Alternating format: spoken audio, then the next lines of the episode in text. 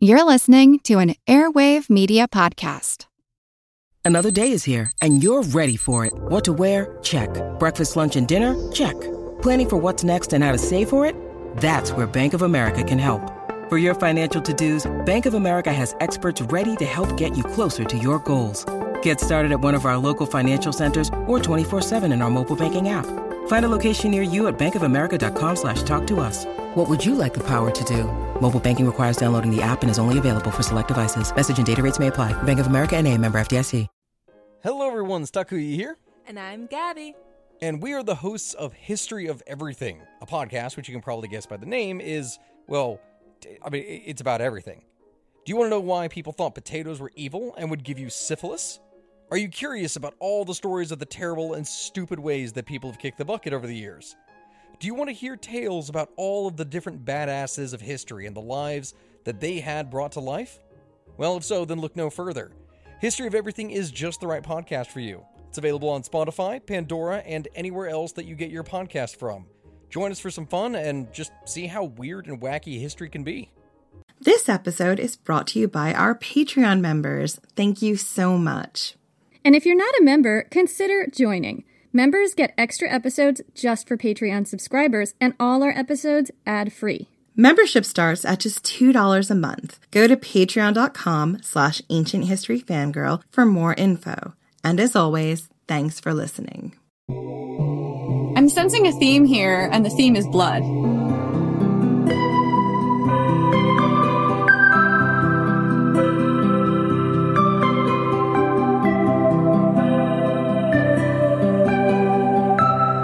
Never so good a child as you are when your mother dies. With your sisters, you wash her, head to toe, as she had once done for you all. It's the last thing you can do for her wash her body and anoint her with oil and adorn her with wreaths and laments. You make her ready. You put a coin in her mouth for the ferryman. You pray you will see her on the farther shore. In her funeral procession, you trail behind her as if you were the dead one. You tear at your hair and clothing. You beat yourself about the face. With your family, you lay her in her resting place and you want to lie down beside her. Instead, you do what you have to. You leave her alone. You will never see her again alive, and that is the only truth. You see her again that night. It begins with a knock. Late at night, after the rest of your family is in bed, it's your name she calls at the door, in the voice she once used to call you in for dinner. You know what this is. You look for her out the window. It's your mother, and not your mother. Her flesh is swollen in death. Her mouth hangs slack and full of blood. She stays and she hangs about the door, but she does not say your name again. In the morning, she's gone. She comes again the next night. This time your sisters are with you, and they beg you not to open the door. They know what will happen if you do. If you open the door, she'll come in, trailing death into your father's house. They beg and they cry and remind you what she is. You sit with your back to the door and you try to obey them, while your mother sits on the other side and speaks your name. Night after night she comes, at the sixth hour, in the dark. Your family waits with you. They hold your hands, they hold you back. They keep you on their side of the door. With love and reason, they keep you from answering, barely. Your family is trying to save you. They're digging up corpses and boiling hearts in wine. They're hanging hawthorn branches over windowsills. Your father sails to far off Santorini to bring in an expert. At the sixth hour of the night, your sisters sit with you. With love and with reason, they anchor you to the world. But you have a secret. You don't want to be saved. You're beginning to look forward to her visits. You know what she is, and you don't care. You'd do anything to see her walk through the door again herself or not herself. You don't care what happens after. How could you have left her there, alone in her resting place? How can you leave her outside in the dark, on the wrong side of the door? Your father will be back soon with his hunter from Santorini, but he won't make it in time. The next time she comes, you won't let her speak your name and go without an answer. The next time she comes, you'll open the door.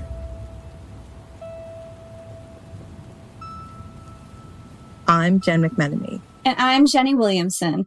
And this is Ancient History Fangirl, the Halloween edition. It's the most wonderful time of the year. I mean, the nights are drawing in, the good TV is back, and you know, Halloween is on the horizon. Don't get us wrong, we love the summer, the long hot days, the swimming, the sunshine, but there's a magic to autumn. And today, we're celebrating that seasonal magic with a look at ancient vampire stories across the Greek, Roman, Germanic, and Mesopotamian cultures. Yeah, so we're looking at vampire stories across a lot of the cultures that we've been focusing on in this podcast. And there are vampire stories across almost every continent. We're not sure about Antarctica. We did not call the penguins for this episode. We did not interview any penguins for this episode because we are slackers. I mean, would they even tell you? Did the penguins have a secrecy code about their vampires? I can't tell you, but yes. They're secretive about their secrecy code about their vampires. I understand. so we left a lot of cultures out, but it's safe to say that most cultures have some form of vampire myth. And while we'd love to go into all these myths, for this podcast, we're basically focusing on the Greco Roman lore and also Sumerian because I wanted the most ancient vampire and also Germanic because I stumbled on this ancient Gothic myth that I just had to include. So that's what we're doing this time. So have your sharpened stakes and hawthorn branches at the ready and make sure you don't listen to this podcast after dark. The oldest vampire myth in the world is around 6,000 years old and originates from Sumeria or Babylon. The Babylonians and Assyrians were terrified of the Edemu. They were also terrified of becoming an Edemu after they died. These vampiric creatures were said to be the spirit of a dead person who was unable to find peace in the afterlife. This miserable creature wandered the earth, just chilling and waiting to attack the unsuspecting passerby. The name Edemu means snatched away or evil wind gust, and that perfectly sums up these early vampires. These were furious souls who had been denied their proper burial and were now stuck wandering the earth with no joy in their afterlife and a desperate hunger for misery. According to myth, the Edemu were both the first traditional vampire, i.e., bloodsucker, and a psychic vampire, or the type of vampire that sucks out your life force. The Edemu could be anything from a corporeal winged demon to a shambling corpse, moving shadows, or gusts of wind. And they were bad news because Edemu were hungry for blood and life energy, and they really didn't care what got in their way. There weren't many ways to protect yourself against these ancient vampires. No garlic, wild roses, or grains of rice scattered across a doorway would keep these creatures at bay. When an Edemu showed up on the doorstep of an unsuspecting family, these creatures literally spelled the downfall for everyone dwelling in that house. Edemus spread disease, misery, and a kind of madness that made normally law abiding folks turn to criminal acts, and they frequently destroyed entire families. Because when an Edemu found a place it wanted to chill in, it stayed there until the entire family was wiped out. And when that family was wiped out and presumably not properly buried, the Edemu moved on to its next victim. Some myths claim the non corporeal Edemu could enter the living through the ear ugh, and take possession of their hosts. This sounds terrible. it just reminds me of when you hang your washing out in the summertime and you have to like shake it out afterwards to make sure that there aren't earwigs in it because if there's an earwig, it could crawl into your ear. This is basically an earwig. it's a vampiric, non corporeal earwig. Gross. Yeah. So once a person was possessed, the Edemu generally destroyed their life. They sucked the life and blood out of their host and also just had a grand old time ruining their personal life. Because, you know, it wasn't enough to suck a person's life force. Nope. An Edemu was all about causing chaos and misery for the people connected to their poor victims. The mythology says that Edemus would make ordinary people turn to crime and violence. One day you might be totally mild mannered, just, you know, tilling your fields, and the next day you might be robbing your neighbors or picking a fight with random strangers or family. Edemu possession could cause you to have a radical personality shift in a short period of time. And according to myth, just about anyone could become an Edemu. We found lots of conflicting ways that you could become an Edemu, including being murdered, dying young, dying violently, dying in battle, dying before you find love, and that just seems completely unfair. Dying during pregnancy, drowning, or failing to properly honor the gods. Dying of anything but natural causes as an old person peacefully in your bed, or having anything but an absolutely perfect life. Basically, we're all going to become enemies. Get excited.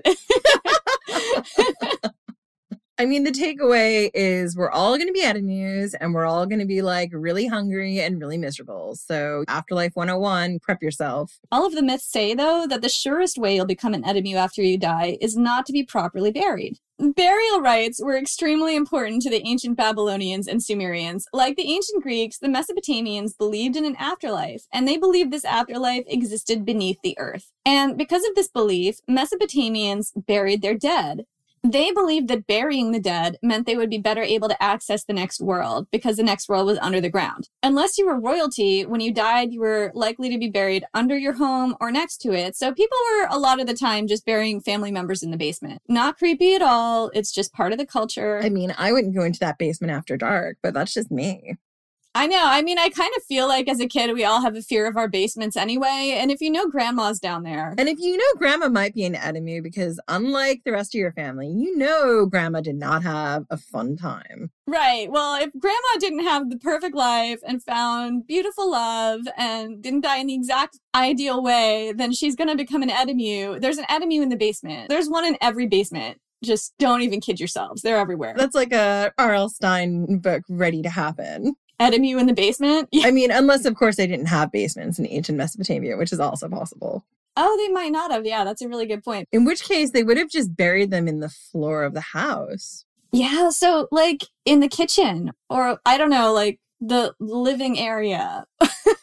I have not researched floor plans of ancient Mesopotamian houses. I'm assuming that there's an area where you prepare your food because that seems like a, you know, maybe you wouldn't bury a corpse in that area. Maybe it would be, you know what? I don't even know if I want to go down this rabbit hole. We're moving on. So, unless you were royalty, when you died, you were likely to be buried under your home or next to it, terrifying all the children in that house forever so your family could properly maintain your grave. Because if you weren't properly buried or your grave wasn't maintained, there was a chance you might rise from the ground and become an adamu. One interesting thing I found in the research was that the ancient Mesopotamians rarely cremated their dead for two reasons. First, Wood was very scarce, so cremation wasn't really a viable option for most people. And second, and this is the one that I found like super fascinating was because cremation was a process that burnt the body and sent the soul skyward. And hmm. human souls weren't meant to ascend into the heavens. The ancient Mesopotamians believed that human souls belonged in the netherworld or the underworld. And so a human soul that tried to go into the heavens wouldn't belong there and potentially could come back down to earth as, you guessed it, an Adamu. The ancient Babylonians and Sumerians believed that not creating a vengeful and angry spirit in the first place was the best prevention to keep an Adamu from arising. But once you were faced with one, there weren't a lot of things you could do to defend against it. Spirit bowls made of clay and inscribed with powerful spells might keep you safe. It's a big might. Ancient Babylonians and Sumerians avoided areas where the Adamu were known to frequent, probably anywhere violence had occurred, old battlefields and the scenes of disasters or plague where the dead may or may not have been properly buried. And according to legend, the Adamu haven't ever died out. These evil ancient vampires still stalk the urban centers of the world, preying on the homeless, which is not cool, Adamus. Not cool. Right. I don't know if there are any enemies listening to this podcast. If there are, we are on to you and don't be jerks. Um, one thing I noticed about the Adamu myth is how closely it tracks with things that must have caused great anxiety among ancient people, including plague, because disease is another thing that walks into a house full of healthy people and doesn't leave until everyone in the house is dead. The Adamu could have been used to explain the unexplainable to ancient people, how a mysterious epidemic could wipe out entire families and communities. The other thing that's super interesting about the Adamu Jen is the thing about personality changes, because that must have also been a really mysterious thing to people in the ancient world. Why somebody's personality might dramatically change. And I feel like in modern times, we might use trauma or a mental health problem or even a head injury to explain a dramatic personality change. But thousands of years ago, these ancient vampires could have been used to explain the sudden onset of some mental illnesses, especially ones with a genetic link. Yeah. And because I'm totally a dark, dark person, and as Jenny will tell you, a murderino who's possibly too into true crime, the head injury thing rings a bell for me because it makes me think of the correlation of serial killers who had traumatic head head injuries that then change their personalities. So, because it's Halloween, I'm going to throw some of the names out there for you. Yes, please do. so, Richard Ramirez, the Night Stalker, John Wayne Gacy, who was also known as the Killer Clown, Fred West, the Gloucester Road Murders, David Berkowitz, son of Sam, Ed Gein, Ian Brady, the Moors murderer, Peter Sutcliffe, the Yorkshire Ripper. And I mean, the list goes on and on, so I'm not going to keep going, but I think that's a good taste of some of the major murderers. Oh, and how could I forget Dennis Rader, the BTK killer? These are all murderers who had traumatic head injuries. These are all serial killers who had traumatic brain injuries. And after they had their injuries, there was a marked difference in their personality. They started murdering after the traumatic brain injury. Yeah. And as I was sort of Googling these names, there was a study in 2017 that actually linked traumatic brain injury to an increase of onset psychopathy. People who were not prone to being psychopathic could, with traumatic brain injury, then start exhibiting those signs. Wow. I had absolutely no idea. We should link to that in the show notes. I will. The other thing is some serial killers had brain tumors, which impacted their frontal lobe that presented the same psychopathic tendencies. Yeah. And I feel like this is the kind of thing that could happen in the ancient world. Like there was a lot of violence, a lot of battles, probably a lot of domestic violence. Like I bet traumatic head injuries happen sometimes. And sometimes they probably did cause these dramatic personality shifts and people didn't really make the connection. And the NMU is one way to explain that. And of course, how are you going to know if somebody has a brain tumor in the ancient world unless they're dead already? Or if you had some kind of fever that impacted your brain, the same thing could happen. You could wake up totally different.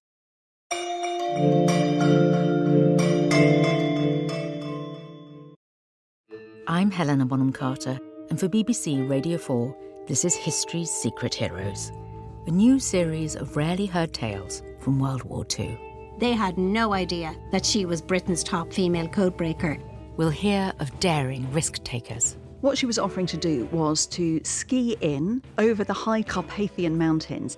Of course, it was dangerous, but uh, danger was his friend. Subscribe to History's Secret Heroes wherever you get your podcasts. Hello, everyone. You may recognize me as Gabby from the History of Everything podcast. And my name is Brenna, and you don't recognize me from anything yet. Together, we're two scientists who explore all of the weird little questions and conspiracies of the universe in our new podcast, Mystery of Everything. Everything has an explanation. We hope. But that is what we're here to figure out. We will dive into the science behind many popular conspiracy theories, such as vaccines causing autism, flat earth theory, and was the moon landing fake? And if so, why the heck would anyone even do that? But it's not just conspiracies. There's a lot of cool mysteries that we will attempt to use science to explain, such as near death experiences, what made the Vikings go berserk, and can I control my co-host with MK Ultra? Wait, what? anyway, make sure to check out the Mischief Everything podcast everywhere where you find your podcasts.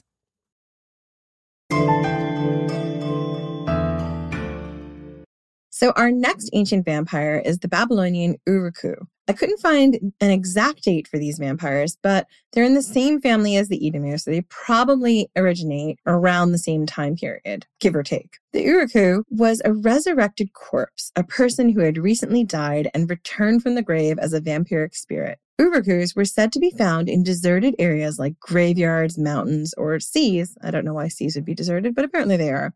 So I have a question about that. I mean, is the Uruku just hanging out in the sea? That's what the some of the mythology said. I guess like maybe if you went far enough into the sea where you're off the beaten track, yeah.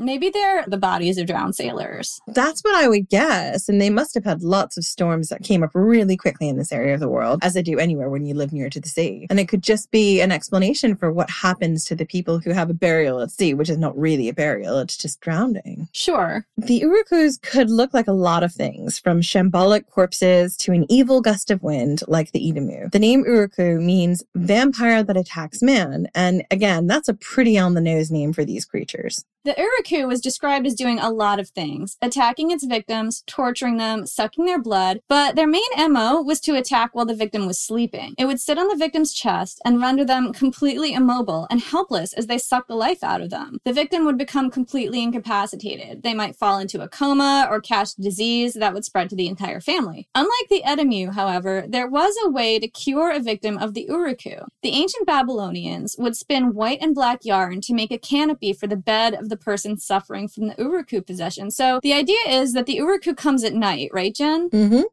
So, if you know or you suspect that someone in your family has an uruku, in the daytime you can weave this canopy and hang it over their bed so that the uruku can't come back. And they also performed a ritual chant. What I found really interesting about this myth was the canopy. The canopy probably served as protection from insects and other creepy crawlies that attacked in the night and spread disease. Yeah, and in a lot of different areas of the world, people still sleep with canopies just to protect against bugs and different kinds of you know bugs basically. Yeah i mean i i live in london and this summer was slightly hotter. We're dealing with bugs coming in that would never come in before. Yeah so you need it you need a canopy is what you need. I mean yes please this interesting detail about curing Uruku victims gives us some insight into how ancient Babylonians actually worked to protect their families from disease. The uruku could also be used to explain some diseases people got that cause them to have low energy, like malaria. Protecting against mosquitoes could protect against malaria. This myth could also be used to explain people who suddenly seemed to contract illnesses that made them lethargic, such as medical exhaustion, pernicious anemia, or some forms of depression. And I wanted to stop for a minute and tell you guys a little bit about pernicious anemia, which is something that I have. It's really interesting because people who are anemic are pale, and you know, the fact that I'm a ginger, this is no surprise, um, but we are paler than usual. And pernicious anemia is an autoimmune disease. And some of the things that it presents with is you get very, very, very tired. You get very weak. You get very confused. Can you tell me about medical exhaustion? Because this is a term that I had not heard until you were telling me about it with this research. Well, medical exhaustion is being exhausted all the time. But it's not just being tired like you haven't gotten a lot of sleep, right? No, it's chronic fatigue syndrome. In England, they call it medical exhaustion. Oh, okay. Yeah, I had no idea. So this is just like you are really, really tired. You can't get out of bed for four days at a time. Is that kind of what it feels like? Um, not necessarily. So, medical exhaustion or chronic fatigue syndrome, they're incredibly serious because it's not just about being tired. There are other things that happen as well. Like you may have problems with breathing, you may have all kinds of other issues. It's not just like, I'm really tired. And if I nap some more, you'll get better. When I found out I had pernicious anemia, I had been tired for a really long time. And it's actually because something of something Jenny said that led me to being diagnosed because it's an autoimmune disease. Your red blood cells are getting sort of just not not working properly or getting destroyed because lots of science, which I'm not going to get into. But Jenny had said, You've had bronchitis three times in six months. There's got to be something wrong with you. You need to go and have like your vitamins and stuff checked out. And I did. And the first thing they said was, Oh, you are having some problems with having like no B12 in your body and no folic acid. And I was like, okay. And so we did some more testing and we found out that it was pernicious anemia. And the thing about it that was so scary is I would sleep. I would sleep so much. And I was the sort of person who would only need six hours of sleep a night. And I would sleep for 12 hours, wake up on a Saturday, and then go to my husband, really tired, I'm going to have a nap. And he'd be like, but you slept 12 hours. How are you still tired? And I found it really hard to concentrate and I would get dizzy. And I was never the sort of person who got dizzy. I'd lose feeling in my fingers and toes. So I was like completely convinced that I must have diabetes or some kind of circulatory disease. And these were all things that happened pretty suddenly. The exhaustion creeped up over about a two year period. And then the rest of the symptoms sort of started presenting over about two month period. And the thing about it is you do not have the symptoms of pernicious anemia right away. It sort of creeps up on you because your body has a lot of B12 in it and you can live off the stores it has for two to four years. So you may be becoming deficient and not even realizing it. Yeah. And I think the interesting thing here, just to link it back, is that this is a disease that you could have for a really long time and your tiredness might be building up and you might think it's normal. And then all of a sudden, one day you just kind of can't get out of bed. And in the ancient world, they didn't know what pernicious anemia is. They didn't know what red blood cells were. They didn't know about B12. So the Uruku could explain something like that. And the reason it's called pernicious is because you would die from it. Because if you didn't get the B12 that you needed and your body isn't producing it, then it leads to like lots of complications, including different types of stomach cancer. So, up until they figured out the best way of treating it, it was deadly. That's what pernicious means. It means deadly. Yeah. So, in the ancient world, if you were in ancient Babylon, they would just think that you had an uruku. There are lots of wasting diseases that probably were urukus, not necessarily pernicious anemia. It could have been tuberculosis, malaria, some things that would have been insect borne, which explains why they used a canopy. Totally. The other interesting thing is the tie to sleep paralysis. And sleep paralysis occurs when a person is dreaming and then all of a sudden they believe they're awake, but they can't move. And this is something I've had, so I can talk about that. People who suffer from sleep paralysis are caught between stages of sleep. So you think you're awake and you perceive that you're in bed and you don't think it's a dream, but you're actually half awake and even kind of dreaming in that state. And you can't move or speak. And that can be really terrifying because you also sort of are dreaming. So you do have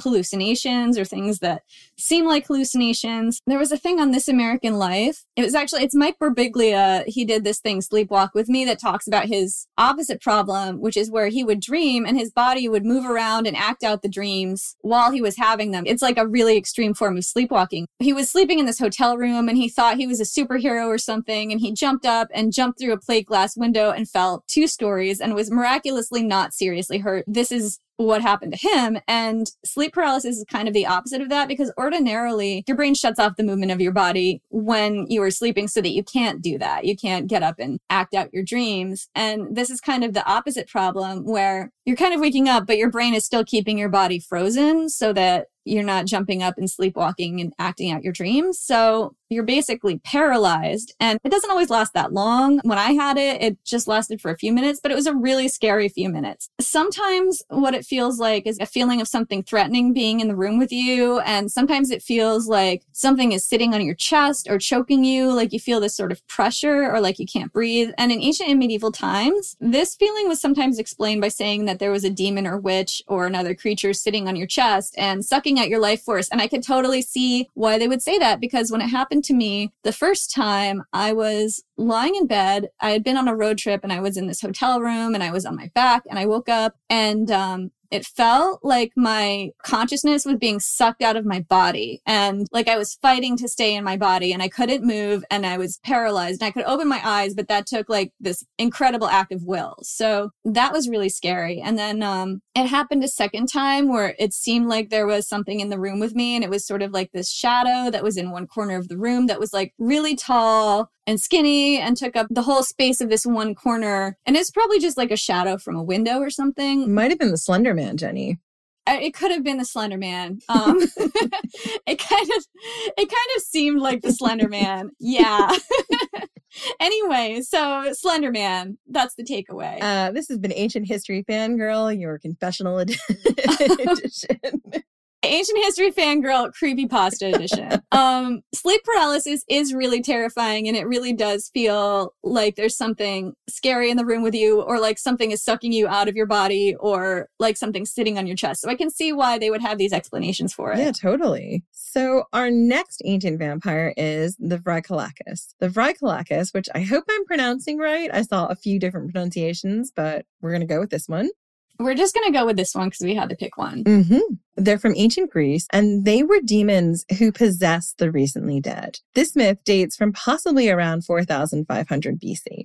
The Vrykolaka has been described a number of different ways, but one of the main ways is as a possessed corpse of the recently deceased. These creatures looked like corpses that had been feeding on blood. They were described as bloated with blood. Their faces would be red and flushed, their lips red, and their mouths full of blood. They got that way, according to myth, by sucking the blood from their living victims. I'm sensing a theme here, and the theme is blood. Oh, it's all about the blood. Sorry, guys. This episode, blood, blood, and more blood. Well, it is the vampire episode, so that's fair. Exactly. The Vrykolaka operates like this it rises from its grave at night and knocks on the door of family members of the recently deceased they're possessing, calling out their names. If you were fooled into answering the door, you were shit out of luck. The Vrykolaka would walk in and suck you dry. Some versions of the myth say that you would die from disease along with the rest of your family but there was a way to protect yourself from these creatures. So I kind of feel like the ancient Mesopotamians did not have it together. They did not know how to protect themselves from the Edemu. But as we go into the Vrykolaka, with the ancient Mesopotamians, they were like, look, prevention, just prevent it from happening. Just bury everyone fine. It's fine. Right. The prevention is the best form of cure, but you can't always just make sure everyone around you lives a perfect life. Although that would be, you know, nice to try to do. I don't know that it has to be a perfect life. I think that they were also like, as long as we like buried them nice. It's okay. There's nothing you can do about whether someone doesn't fall in love or dies in pregnancy. Right. Prevention is the best form of cure. So make sure everyone at least gets a proper burial and you'll cut down the risk. But let's be real, a lot of people did not get the proper burial, which means that the face of the earth is crawling with Edemu. And we just, now you're aware. Once you've seen that fact, you can't unsee it. Now you know, get your spirit bowls ready. But we're going to talk about the Vrykolaka. There is a way to protect yourself from these creatures. The Vrykolaka could only knock once. And this knock would be very hard to say no to. They'd use the voice of someone you love who'd recently died, a loved one, or a friend or family member to persuade you to open the door. But if you could hold out, you'd be in the clear for that night. So if someone comes knocking on your door late at night, this is the takeaway. Don't answer. It's late at night. You know that that's totally vampire territory. Just don't answer unless unless you ordered pizza. In which case, you might be making questionable life decisions if you're ordering pizza at 1 a.m. That's all I'm going to say. I'm not judging you. I've ordered pizza that late. All of my terrible dietary decisions happen when I decide I want 1 a.m. pizza. Or maybe your best dietary decisions. I don't know the heartburn later on. I mean, I had Thai food at 10:30 at night last night. I'm just going to say that. Well, yeah, I I had my dinner at around 10:30 last night, but not at 1. because we don't sleep, all we do is the podcast. Because if you look on her Instagram, you'll see a photo of me looking like an ancient vampire. That's true. She does. Um so we're going to get into the fact that Jen is a vampire in a minute, but let's get through this first. To this day, allegedly, there are still superstitions in some Greek villages about not answering a door until after the second knock because of Vrykolaka only knocks once. And this may also be where we get the idea that you have to actually invite a vampire in. And also, the Vrykolaka can only say your name once a night. Anyone knocking at your door, they have to say your name twice. Basic preventative measures, that's all. What's fascinating here is that the Vrykolaka also speaks to the fear of plague, which is, again, what these other ones are also talking about. One of the most terrifying and unexplainable things that could have happened to an ancient community. And I found this article in The Atlantic by James Close that cites the book Vampires, Burial, and Death by Paul Barber, and it explains this really well. Quote, the first person to die from a disease often would be blamed for the ensuing outbreak, and the body would be exhumed for investigation. Thanks to the process of decomposition, the corpse would be found transformed from its previous cold, pale, and stiff state. Fresh looking blood would be seeping from the lips, the face would be ruddy, the body would be engorged and have a fresh new skin that made the nails and hair appear to have grown. The corpse might even gasp if a stake was driven through its lungs, releasing foul and noxious gases. So, Jenny, this reminds me of something I heard on the Morbid Curiosity podcast, which is about the Everest Rainbow Bridge. This is a very tenuous connection, guys, but it's about the decomposition process. When you're hiking to the summit of Mount Everest, you will unfortunately pass the corpses of people who did not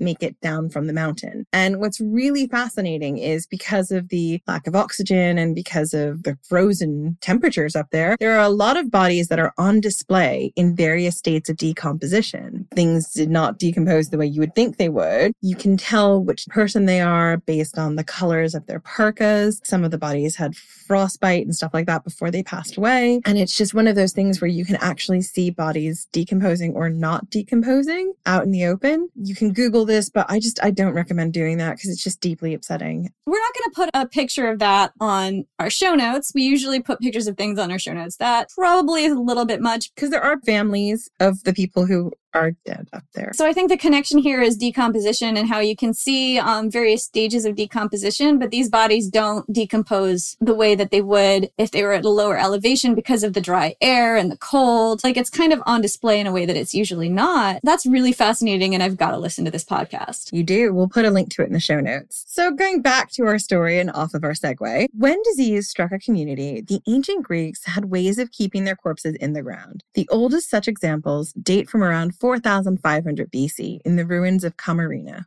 Yeah, and that's something really interesting about the date here. This is the date I remember that you said this is about when this myth dates from, and you're already seeing people doing things to their corpses to keep them from rising, which basically just tells you that these myths are a lot older than we think they are, and this is all oral history and tradition that wasn't written down a lot of the time. So you really don't know how old these myths are, but they're older than we think. Totally. Right. So if we give you a date of this dates from around 6000 BC, that doesn't mean that's how old it really is. That just means that's the oldest time we found it mentioned, or it's the oldest archaeological sign of it we've seen, but it doesn't mean that that's how old it is. Like these could be a great deal older. Absolutely. So the evidence for this was in the city's classical necropolis, and archaeologists have found the remains of over 2,900 people. And it's two of these graves that give us evidence of how the ancient Greeks handled vampires. This is a quote from the popular archaeology article Walking Dead and Vengeful Spirits. Quote Two unique burials stand apart from the rest. The first, tomb number 653, contains an adult of indeterminate sex and stature.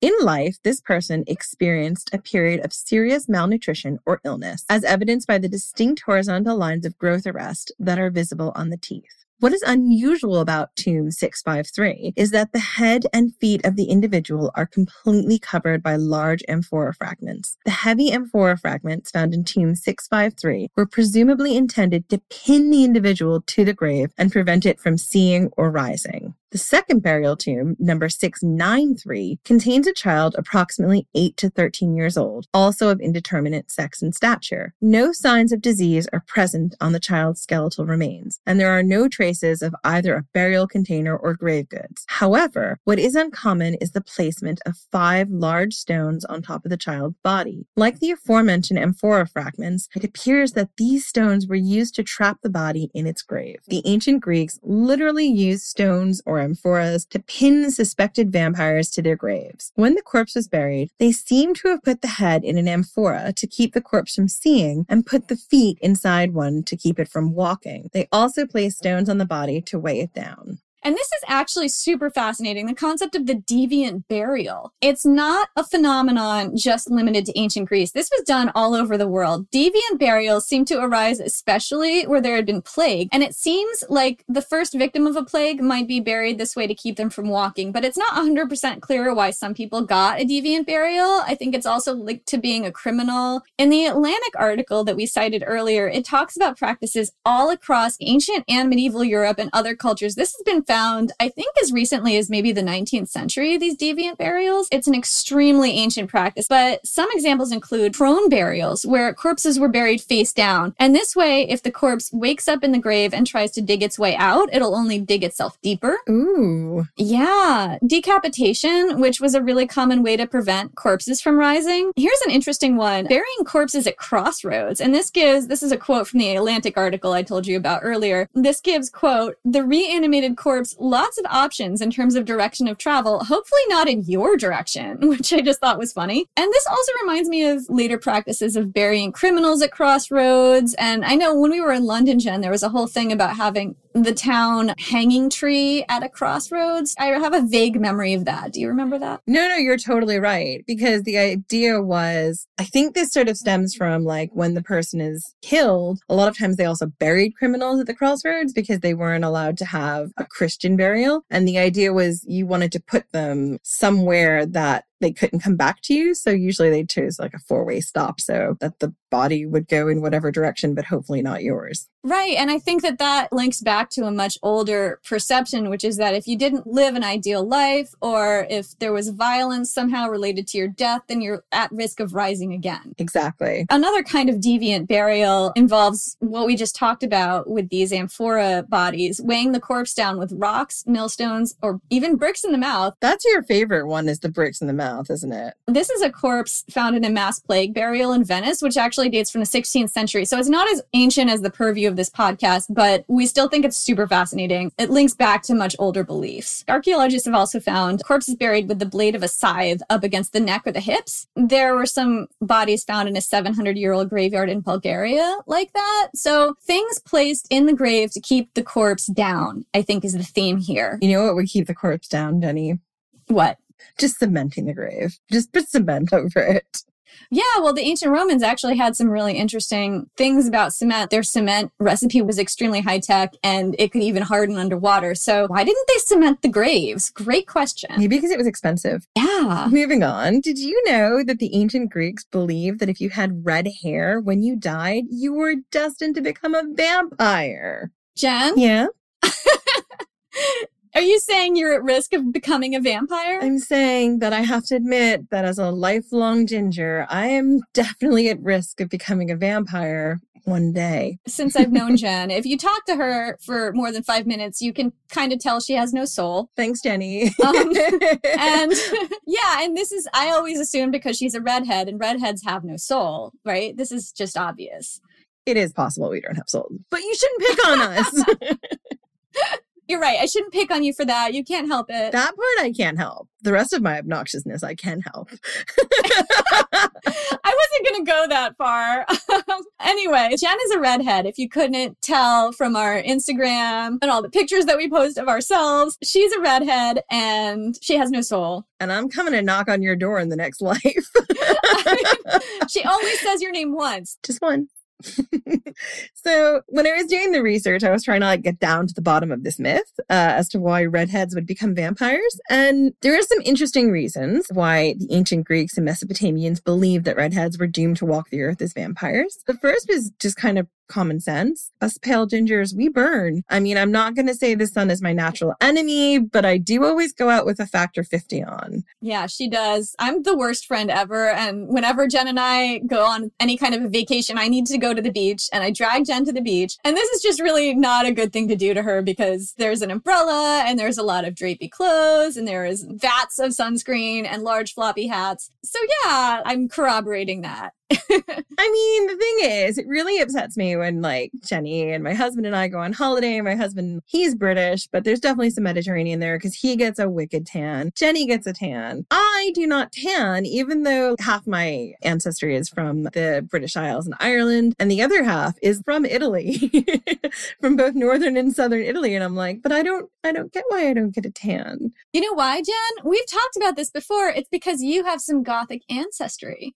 No, are you saying I'm a gothic vampire? Yeah, I'm saying you're a gothic vampire. I read this somewhere and I haven't done a huge deep dive into this for the podcast, so this might be wrong. But what I know about redheaded Northern Italians is that we think of Mediterranean people as mostly having darker hair and darker skin and getting, you know, a tan, which makes sense because the sun is really strong. But there are people, especially in Northern Italy, who have lighter hair and lighter skin. And a lot, there are a lot of redheads. Like, I actually, you're not the only Northern Italian redhead that I know. This is ancient Gothic ancestry because, like, the Germanic people were likelier to be blonde and redheaded. They come from a more northern climate, but there was a whole lot of migration where the Huns were moving around at certain points in time during Alaric's time, for example, and pushing those people south. A lot of Germanic people came into especially northern Italy, and we were telling the story about the Gothic War and uh, large amounts of refugees getting pushed over the Danube and winding up in northern Italy. So people who are descendants of that group are likelier to have lighter hair and lighter skin, which may be where you get your red hair, Jen. Totally, because red hair is recessive. So you have to have it on both sides of your parents' genealogy. So there's just no way that there aren't redheads uh, from my mom's side of the family. Your mom's side of the family is the Italian side, right? Is the Italian side. Yeah. My dad's side is the Irish Scottish, and my dad has a ginger afro.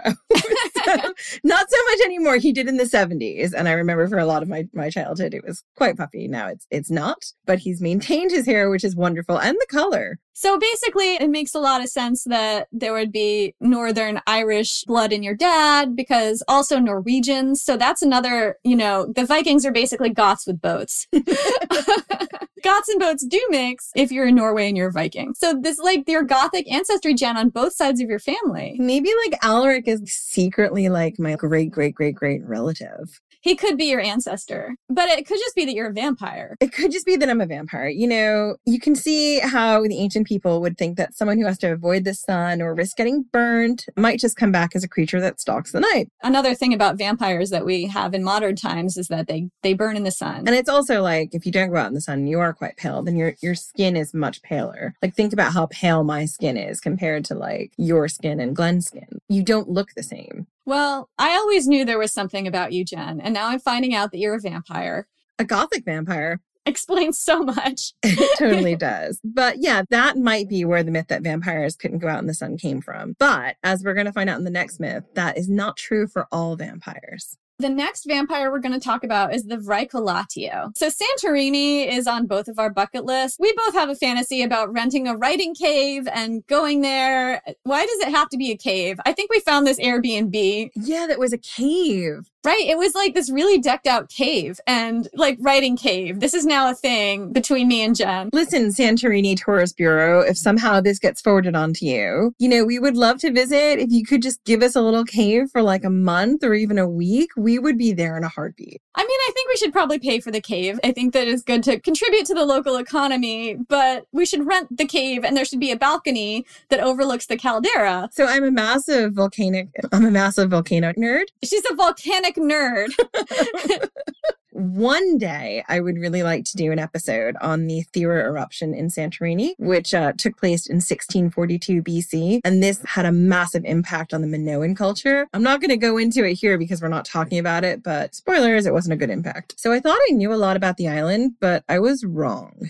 you, you, you can imagine my shock when researching this episode. I found out that Santorini is famous for its vampires. I didn't know this either. This is amazing. I didn't. And like now I'm like, should I go to Santorini or should I not? Because vampires. There's one particular kind of vampire that is native to Santorini, and that's the Vricolatio. The Vricolatios are pretty nasty vampires, and they are cousins of the Vrykolakas. So their myths sprung up around the same time. Native to the volcanic soil of Santorini, these vampires are also described as corpse like and swollen with the blood of their victims, like the Vrykolakas. And the Vricolatios did have a similar MO to the Vrykolakas. They also showed up at your door impersonating a recently deceased loved one, and they also only knocked once. But unlike the Vrykolakas, the Vricolatios could come out day or night.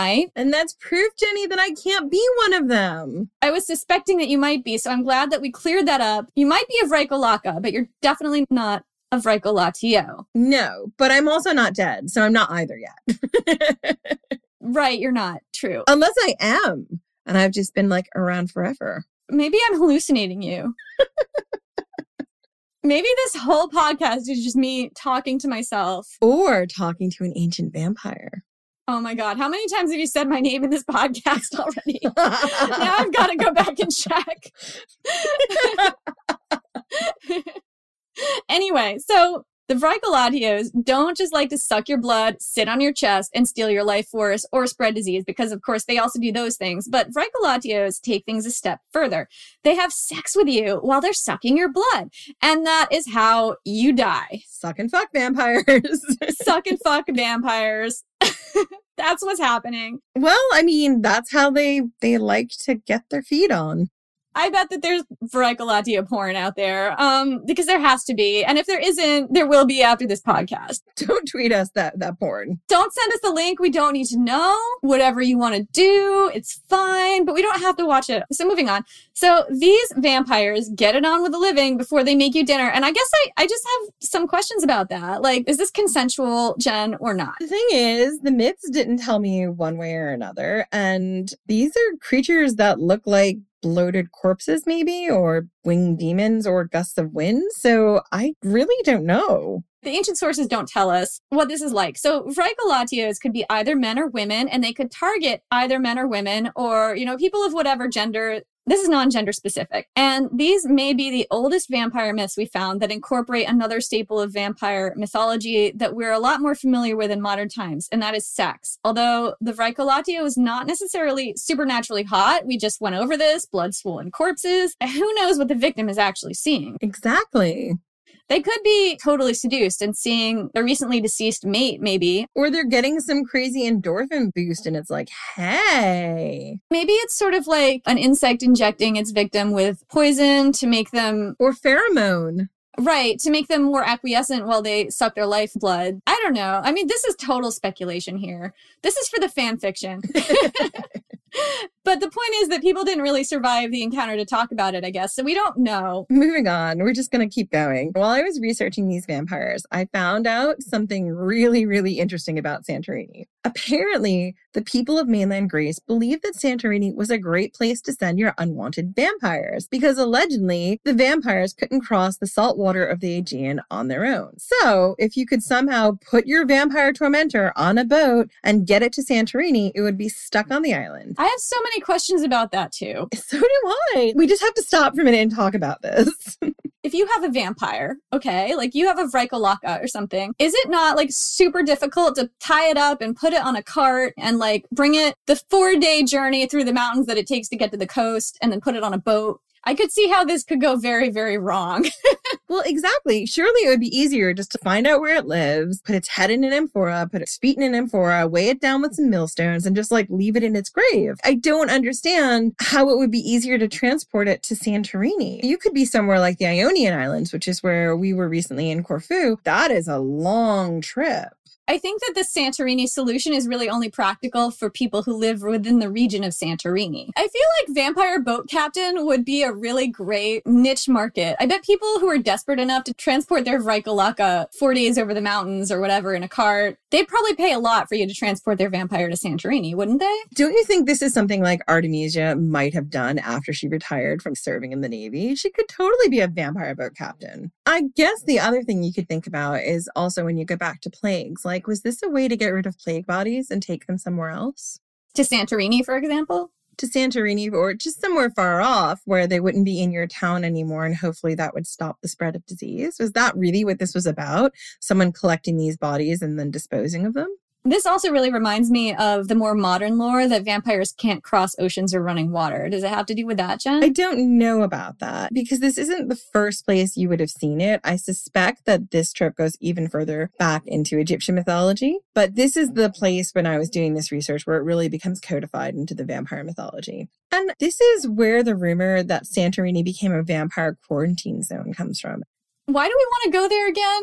Vampire quarantine zone? Because it's beautiful. Also, like an ancient volcano that may or may not erupt again and, you know, plunge the whole world into a volcanic winter. But it's beautiful. we love Santorini. We do want to go there. We would like to see more, you know, current travel advisories about the vampire issue. But we do want we definitely want to go to Santorini yeah. at some point. and I can I can totally bet Jenny that the people of Santorini weren't thrilled with the mainland Greeks outsourcing their vampire problem to them. I bet they were really not thrilled about this. But here's the thing the people of Santorini totally coped. They became experts at dealing with the influx of vampires to their island. And the lore on this is pretty scattered and not that reliable. But what we found is that apparently the people of Santorini in the ancient times had their own order of vampire hunters. People would travel there from incredible distances to get help in dealing with their vampire epidemics. The other thing about Santorini is that they had the Vrykolatia, which is a particularly nasty form of vampire that was native to the region. And how do you get rid of that? How do you deal with a Vrykolatia? The best way to destroy these vampires was to cut out the heart, boil it in wine, and then return the wine soaked heart to the corpse. One interesting thing is that the volcanic soil of Santorini makes it difficult for bodies to decompose normally. So you can see why the people would think that the bodies buried in this soil, which weren't breaking down properly, would then become vampires. And this is why Santorini became the vampire capital of Greece allegedly. In my research, I came across the fact that Santorini is one of the few regions in Greece where cremation and not burial is the norm. Again, this is possibly because the soil just wasn't conducive to burial, and possibly to protect against vampires. I mean, you never know. If your community has a problem with corpses rising from the dead, you might want to switch to cremation. Also, they can't be zombies, so. But one thing is for sure if you're visiting Santorini and you get a knock on the door late at night, do not answer it. Wait. If you get a second knock, make sure the voice on the other side says your name at least twice. You've been warned. The same goes for Tinder, guys. I bet there are a lot of thirsty Vricolatios on Santorini Tinder. I bet so too. Just be careful. Get them to say your name twice. You've been warned.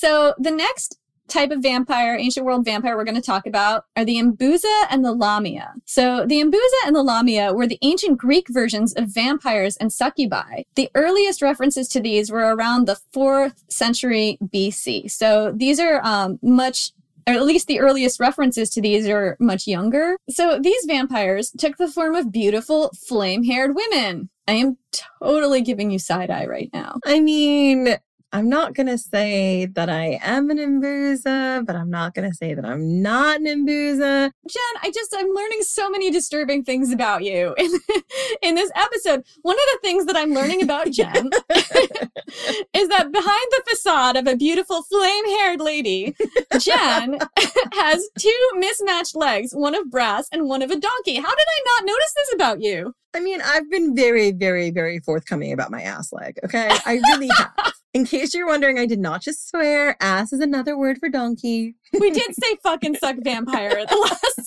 section. So we had a rule originally about this podcast and not saying the F word, and we have completely blown past that rule in this episode. That's what's happened. Sorry, guys. Anyway, I've known Jen for a really long time, and I didn't notice the whole time that she had one leg that is a donkey leg and one leg that is made of brass. They're both very sexy legs. They're great. It's just that one is a donkey leg. Donkeys are awesome, though, so I can't, you know, brass and donkey. I mean, we adopted a donkey. we had to after I took its leg. it was the least we could do. The other thing that I guess this is a thing that Jen likes to do that I did not know that Mbuzas do is lure young men into their beds for a romp and also to feast on their flesh and blood. I mean, how does your husband feel about that, Jen? Well, I mean, the thing is, Empusa's gonna Empusa. Like, I'm an ancient mythical vampire. He doesn't have much say about that. he knew what you were when he married you. I mean, oh my God. Empusa is gonna Empusa. There's just not a lot you can do. Mbuzas were companions of the goddess of magic, Hecate. They were known to hang out at crossroads, which sounds familiar. This totally refers back to the tradition of burying corpses at a crossroads so that they don't travel in your direction. You're giving the reanimated corpse a lot of options. Anyway, the Empusa would hang out at the crossroads where they would frighten travelers, seduce travelers, and sometimes just get yelled at and body shamed by travelers. Yeah, because apparently, if you insulted an Empusa, then the creature would let out a shrill cry and sulk off to lick its emotional wounds, which I have not done. Just letting you know that. I have known you to let out a shrill cry every so often. Generally, the best way to get an Empusa to slink off was to insult her looks, and that's totally not cool. Like, I am a beautiful ass and brass creature. Come on. If this is the way that you fight an Empusa, it's so problematic. Body shaming is no joke, Jenny. I'm serious about this. If you're going to insult the Empusa, I think it's totally legit to insult her behavior, right? It isn't cool to devour young men. Yeah. I mean, I'm definitely going to seduce you and eat you, but there has to be a more fair way of dealing with Mbuzas than by body shaming them. Ass and brass legs are super beautiful. Super beautiful. We would just get eaten by the Empusa because we don't want to body shame the Empusa. We just don't feel that that's appropriate. I kind of just prefer the myth where Mbuzas are hanging out at the crossroads, maybe drinking a martini or two, all out in sort of ancient society, being visible, seducing young men, taking them back to their bed for, you know, a night of passionate romping they'll never wake up from. So we came across this quote about the Empusa from the life of Apollonius of Tyana by Philostratus. Quote, the Empusa was yet another female monster. She was in the train of Hecate and originally was sent out to frighten travelers. She was supposed to have one leg of brass and one of an ass, which we've talked about. This absurd combination, which I disagree with that word, lends a certain comical effect rather than one of horror. It's not comical, it's a medical marvel. Right. Would you please stop body shaming the Empusa, Philostratus? Moreover, a traveler could rout the monster with insulting words, causing her to flee with a shrill shrieking. Naughty children were threatened with visits from this awkward creature. But the Empusae were not comical at all when it came to their real design, which was luring men, especially young ones, to bed. For this purpose, they could turn themselves into beautiful women, in which shape they sucked the blood from their victims and ate their flesh. We wanted to include this quote because it shows how deeply the Empusa were in the cultural zeitgeist of ancient Greece. Ancient Greece had Mbuzas in its zeitgeist, you guys. Before we unpack that quote, Jenny, I wanted to talk about the other female vampire-esque creature, which is the Lamia. And the Lamia were kind of the cousin of the Empusa. The Lamia were also companions of Hecate, and they too took the form of beautiful women to seduce young men and eat their flesh and drink their blood and steal their life force. Lamia had the tail of a serpent, and their name translates to land shark, which makes me ask, are you a Lamia? I might be a Lamia. You are totally a land shark. I mean, if you get to be an Empusa, I get to be a Lamia. Yeah, exactly. We've uncovered your secret. It explains so much that, like, the reasons we're friends. So much in common. Mm, the devouring of young men, the stealing of the life force, our devotion to the goddess Hecate. I mean, it makes it makes sense. This is how we met in the train of the goddess Hecate.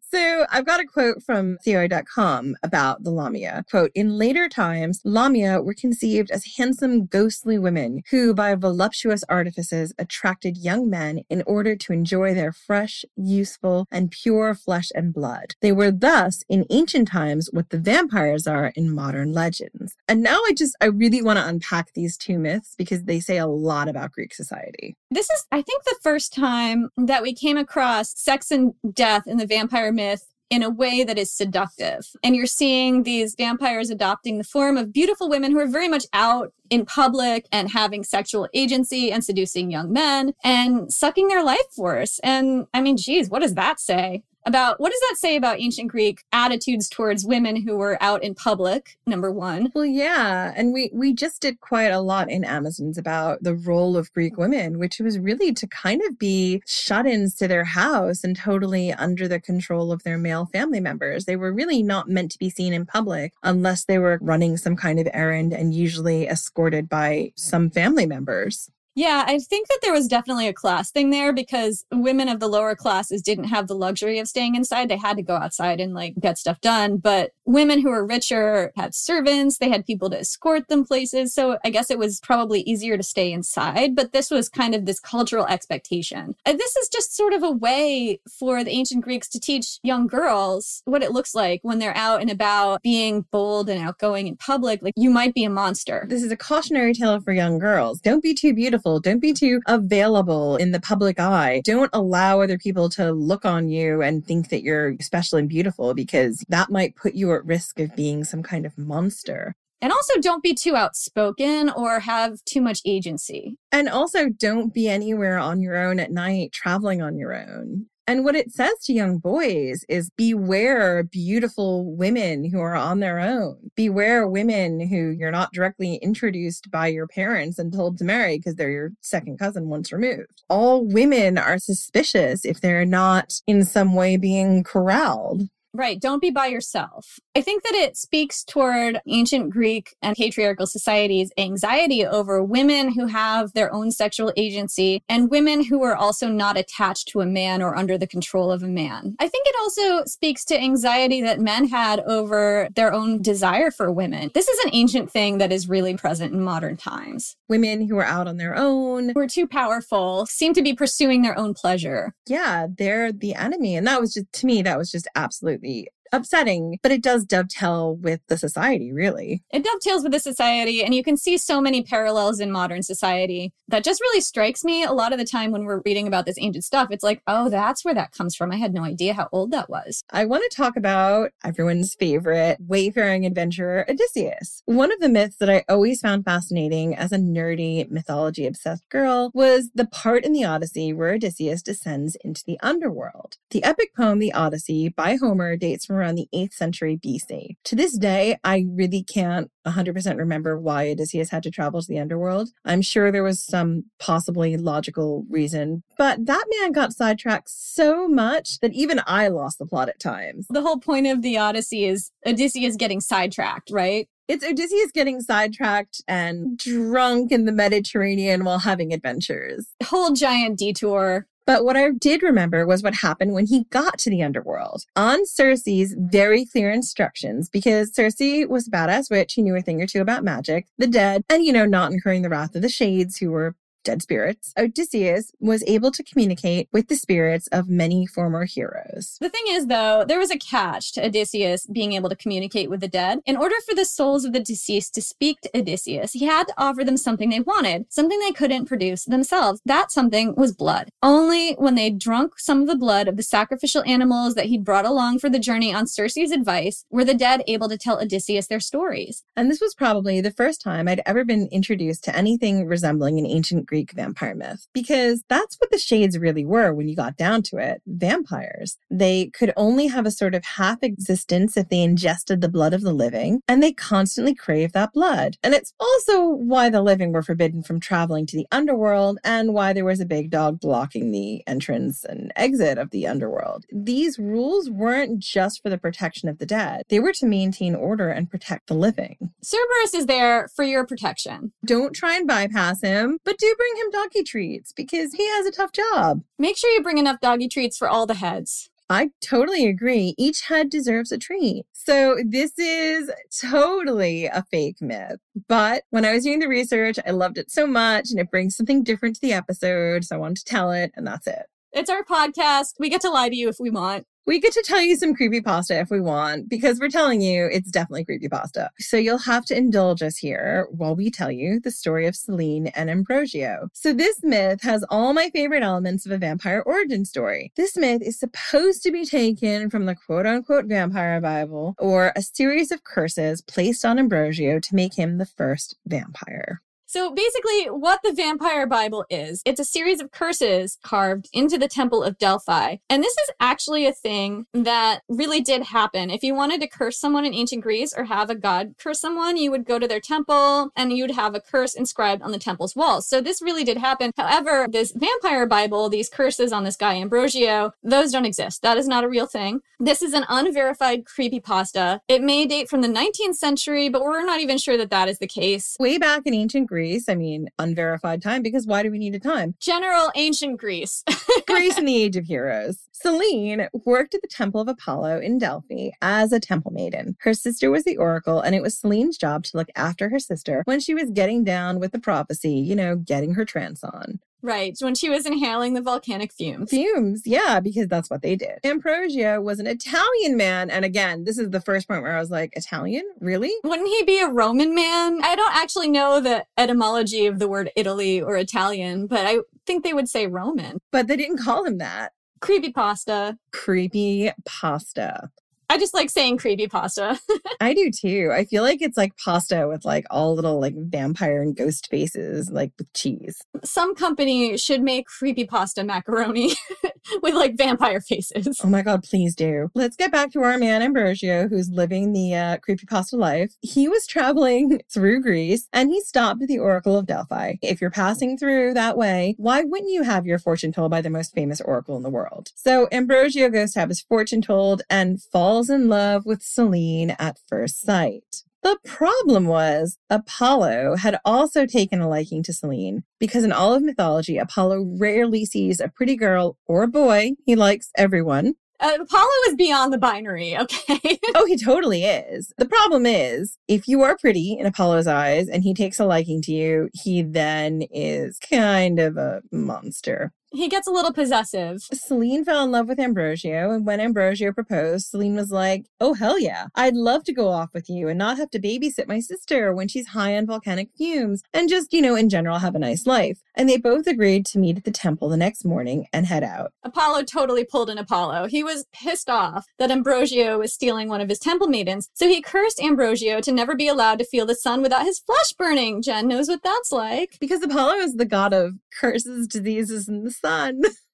you know, he just cursed him to have really bad sunburns for the rest of his life. So poor Ambrosio could not go out in the sun to meet Selene. He took shelter in a cave and called on Hades, the god of the underworld, to help him out. Hades offered protection for Ambrosio and Selene. All Ambrosio had to do was get Artemis's silver bow. Totally simple task, right? Oh, and while he was off getting that bow, Hades decided to hang on to Ambrosio's soul because, you know, collateral. It's kind of like somebody hanging onto your driver's license. Of course, Ambrosio wasn't able to get his hands on Artemis's bow. At one point in time, he tricked Artemis into lending him her bow, but once she discovered what he was up to, she cursed him so that silver would burn him as well. And this actually dovetails into why silver burns modern vampires. And I just kind of feel like Ambrosio was not up to these heroic tasks that were set in front of him, Jen. Well, I kind of agree. I also think, as far as I can tell in this myth, Ambrosio was not a demigod. So these were all really difficult tasks for someone who is not a demigod. The only other non demigod who springs to mind who had like a bunch of difficult god tasks was Psyche from Cupid and Psyche. Yeah. You know, I actually didn't even think of that. I'm sure there are other guys who were also not demigods, but this is just what was running through my mind. This is just what comes to the top of our heads, which whatever comes to the top of our heads during an episode is really a crapshoot. But anyway, so Ambrosio, this whole situation had just turned into a giant dumpster fire, and Ambrosio, Hades has his soul, Apollo won't let him go out in the sun. He's just ghosted this girl that he's into because sunburn, which I'm sure that didn't go over well. And now he's made an enemy of Artemis. So Ambrosio just puts all his cards on the table and explains the situation to Artemis.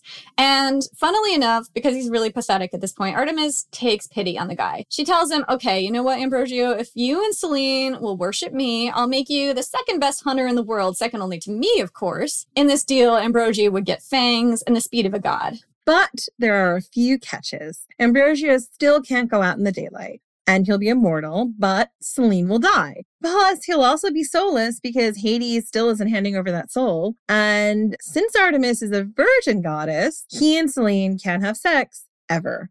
Oh, and Ambrosio needs to drink human blood to stay alive, but not Selene's.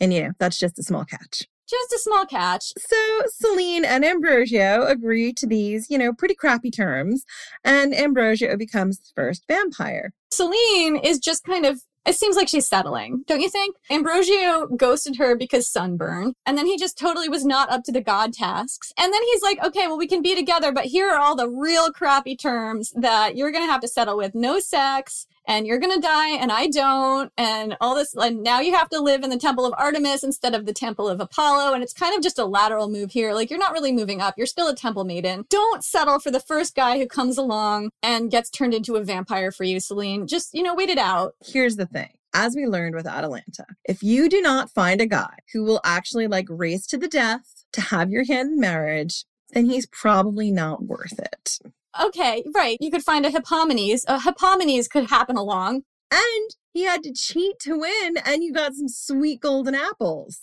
I kind of feel like Atalanta did a lot better. Wait it out. Wait for the guy with three golden apples because I'll tell you what, that is always going to be the better deal. Somebody who's up for the task will come along. so I'm going to get back to the crappy life these two had. Selene left Delphi and agreed to be a temple maiden at Artemis's temple in Ephesus. And Ambrosio and Selene live out Selene's mortal life, with Selene aging and Ambrosio staying youthful and hunky while drinking other people's blood and getting his moon tan on. As Selene's mortal life is about to end, Artemis allows Ambrosio to drink her blood. Yet another example of Selene getting the shaft, combining their blood, and this blood combination allows Ambrosio to make other vampires. Artemis also decides that Selene has been a great follower all these years and she's going to do her a solid and make her the immortal goddess of the moonlight so that she can shine down and be with her husband forever. I mean, I guess that's a happy ending. I kind of love that this is a vampire love story. And I really loved that whoever's written this creepy pasta drew a lot from the myths. It used Greek mythology to explain so many elements of traditional vampire mythology, like drinking blood, the aversion to silver, the aversion to sunlight, the soullessness.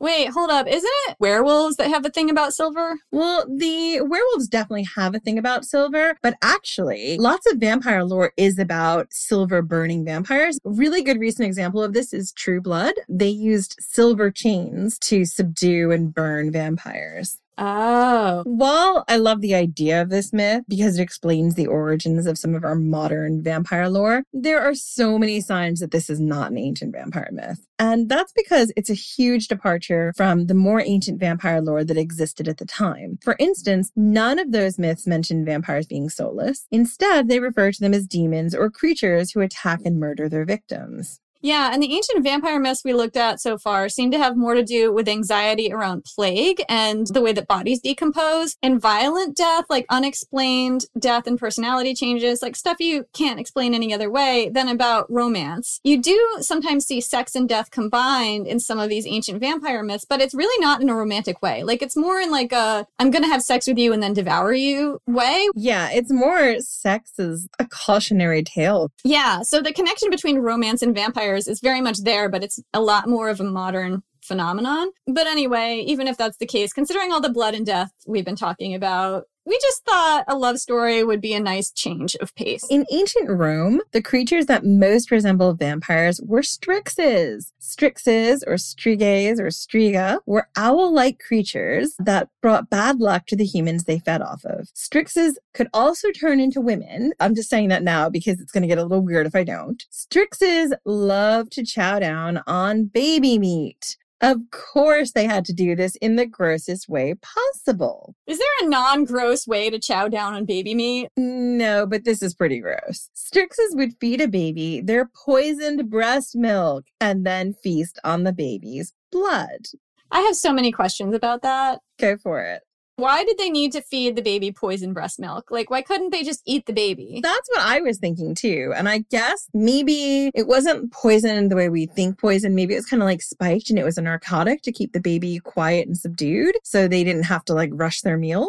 Oh man, I totally understand that. Like if you've ever been on a plane with a baby for six hours, I get it, Strega. That's all I'm saying. So the other thing about strixes or strega is that strega is the Italian word for witch. And if you were a kid growing up anytime past the 80s, especially in America, you might have been read a book called Strega Nona. And Strega Nona actually means grandmother witch which grandma? Wasn't there like a big vat of pasta in that story? Oh my god, there's a big vat of creepy pasta in that story. Pasta, underlying theme of this whole episode. Anyway, so Strixes love to turn into beautiful women and seduce men, which is um ancient Romans are now totally biting off the ancient Greeks, which is basically what they did the whole time. The Strixes would have sex with a man, drink his blood, and drain him of all his fluids. You don't survive the mating dance with the Strix. No, you don't. The Strixes weren't vampires the way we think of them. They weren't corpses or demons who rose from the grave. Instead, they were owl like creatures who could also turn into beautiful women because why not? This myth might be where we get the idea that vampires could turn into bats. Or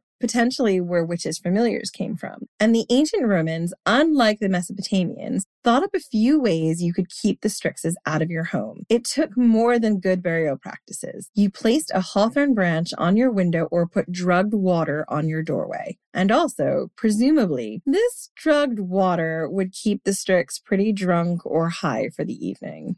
And if all else failed, you could destroy a Strix by beheading it, which is a vampire staple. You get a lot of beheaded corpses in deviant burials, or by driving a stake through its heart. So here is one of my favorite, like one of my favorite myths: the chewing dead of the ancient Goths.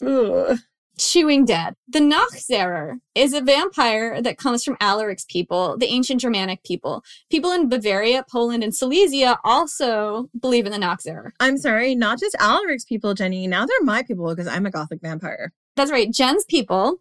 Anybody who is a gothic vampire today probably has this this myth in their folklore. Uh, the name Nachzehrer means after devourer, and according to some accounts, this type of vampire never leaves its grave, but it still wreaks all kinds of havoc. You can become a Nachzehrer if you commit suicide or die by accident. So there's the connection to violent, unideal death. Nachzehrers also tend to crop up when a large number of people die of the plague. The first victim of a plague is believed to be especially at risk of becoming one. So that so far is pretty in line with other ancient myths. But the thing that's different about the Nachzehrer is that it wakes in its grave and devours its own funeral shroud. And then it begins to eat its own body. And as it eats itself, it also devours its family's life force. Above the ground, its family members start to waste away and die. So fascinating.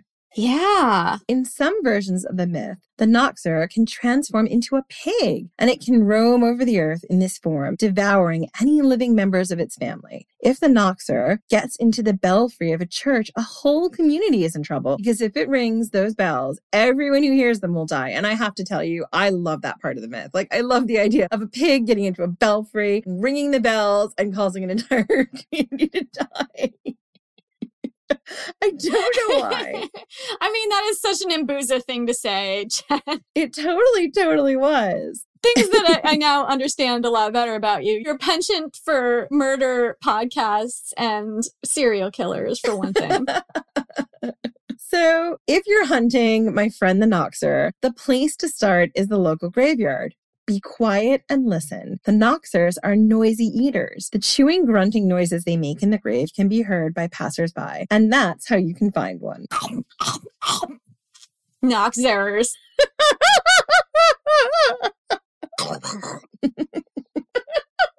you can also tell a Nachzehrer by sight. Nachzehrers are bas- they're basically corpses that look eaten or chewed upon. That's the first thing. In addition to that, Nachzehrs always lie in the grave with their left eye open and one thumb held in the opposite hand. That is so weird. Whose thumb? Like, I just don't understand. Did they bite their own thumb off and then hold it in their other hand? Well, the sources don't say. Well, I'm disappointed, Jenny. I'm sorry. You could just be holding one thumb in the hand, or it could have actually come off in the eating and you're holding it. I really don't know. What has one thumb and one left eye open and eats itself? this Nachzehrer. I just, I can't stop. This does not surprise me.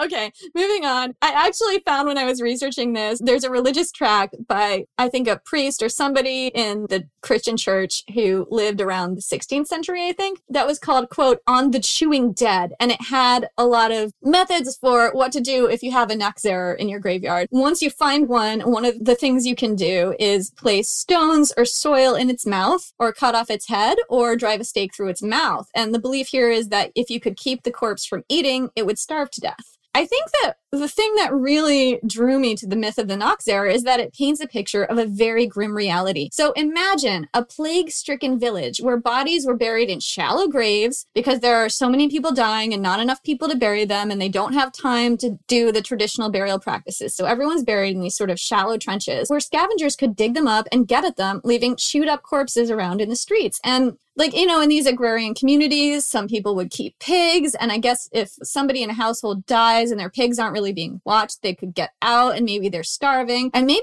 so you're just sort of walking through this plague stricken village and you see these chewed up bodies around getting eaten by these pigs. Also getting eaten noisily by a pig. Like the noise of it the crunching and you know. Like that. Exactly Right. Like this is the sound that you would hear if you close your eyes and listen. So what this myth is giving us is not only a great visual depiction of what that must have been like, but a, but like an oral depiction of what it must have been like. It's so much to pack into one myth. This also ties into the way that bodies decompose. Like a certain stage in the decomposition process, your digestive juices sometimes come out and the stomach of a body might look chewed upon or even the shroud around the stomach and mouth area might look chewed upon or there might be a hole burned through it from these stomach acids that are kind of coming up through the body. So that could be another reason why they would think that the Nachzehrer eats itself. So interestingly enough, Alaric's people, the ancient Germanic people, also believed that garlic, onions, and leeks could protect against vampires, demons, and other supernatural threats, which is another thing that we have even today, that garlic protects against vampires. And also, I think this was known even from ancient times that garlic has a healing effect. It's, I think it's a, an antibacterial, isn't it, Jen? I think it is an antibacterial. So this is kind of like, you know, anti-backing your body from supernatural and physical threats. Yeah. So they believed that wearing a leek around your neck could ward off these threats. And they also believed like a leek, a whole giant leek. Yes. Right? leek around the neck. That was a thing among Alaric's people. Uh Jen's people. Thank you.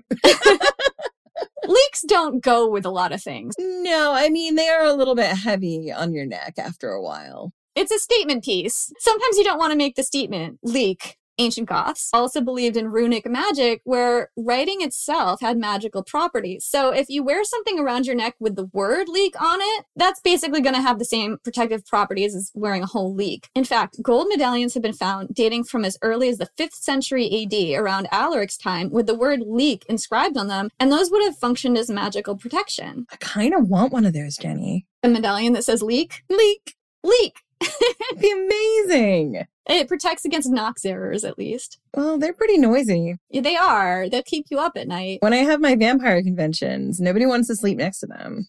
Nobody wants to share a room with a Nachzehrer. Let's be real.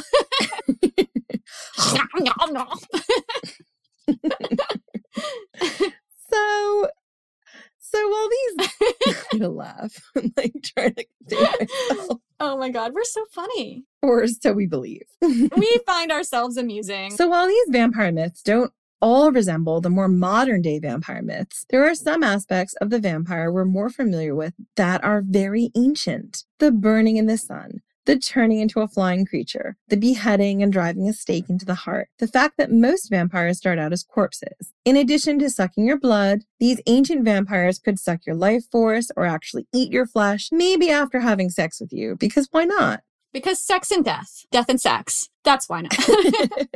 Things you can't escape, much like taxes. Right. Many vampire myths seem to have their origin surrounding plague. In the face of such an incredible apocalyptic calamity, a community can reclaim its sense of control by doing something, even if that something involves digging up a corpse of the recently buried plague victim and taking steps to make sure it doesn't torment the living. Also, the vampire myths seem to exist to explain some things that must have looked really mysterious to ancient people. Questions we've all asked, like, why does this dead body look all swollen and full of blood like a giant tick? I've asked that question. Have you? Because I have never seen a dead body that looked swollen and like had the body of a giant tick. Just saying. As an Empusa, I find that hard to believe. Look, when I'm done with them. she doesn't leave him around to decompose, is what she's saying. hey, I've been around for centuries and not been caught yet. That's true, except, you know, now. I'll just go chill with my penguin Antarctic vampire mates. I won't tell anyone where you are, and I'm sure that all of our podcast listeners can also keep a secret. Keep it secret, you guys. Don't tell anybody about Jen and the penguins. Anyway, other mysteries that people might not have had a good answer for, like why the sudden change in personality? Why why is this person lethargic for no reason or sleep paralysis? Why? I've actually asked that question. Why is there a Slender Man in the corner of my room? Why? Right. Slender Man, why? Ancient vampires have been used to explain everything from physical and mental health issues to sleep problems to the ways a corpse decomposes. And they also reveal some serious anxieties surrounding sex and death that have existed since the dawn of time. And several of these vampire myths involve beautiful women having sex with and then devouring young men because toxic masculinity, it just keeps coming up. Personally, though, I'd rather just get a cheeseburger. Ooh, now I want a cheeseburger. I guess I'd be the cheeseburger Lamia. Bring the cheeseburger home, have sex with it, devour it. Ew! Why can't you just devour it? God, Jenny. I mean, I this is like the Lamia MO. You suck the life force out of it. Right. Suck the life force out of the cheeseburger and then devour it.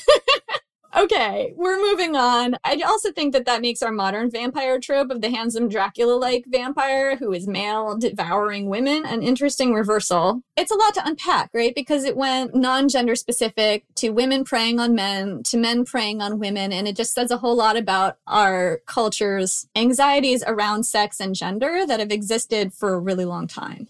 Absolutely. They've existed since ancient times, Jenny. The ancient Greeks have so much to answer for. I'm sure there are other people who have a lot to answer for as well. Right, but the ancient Greeks really.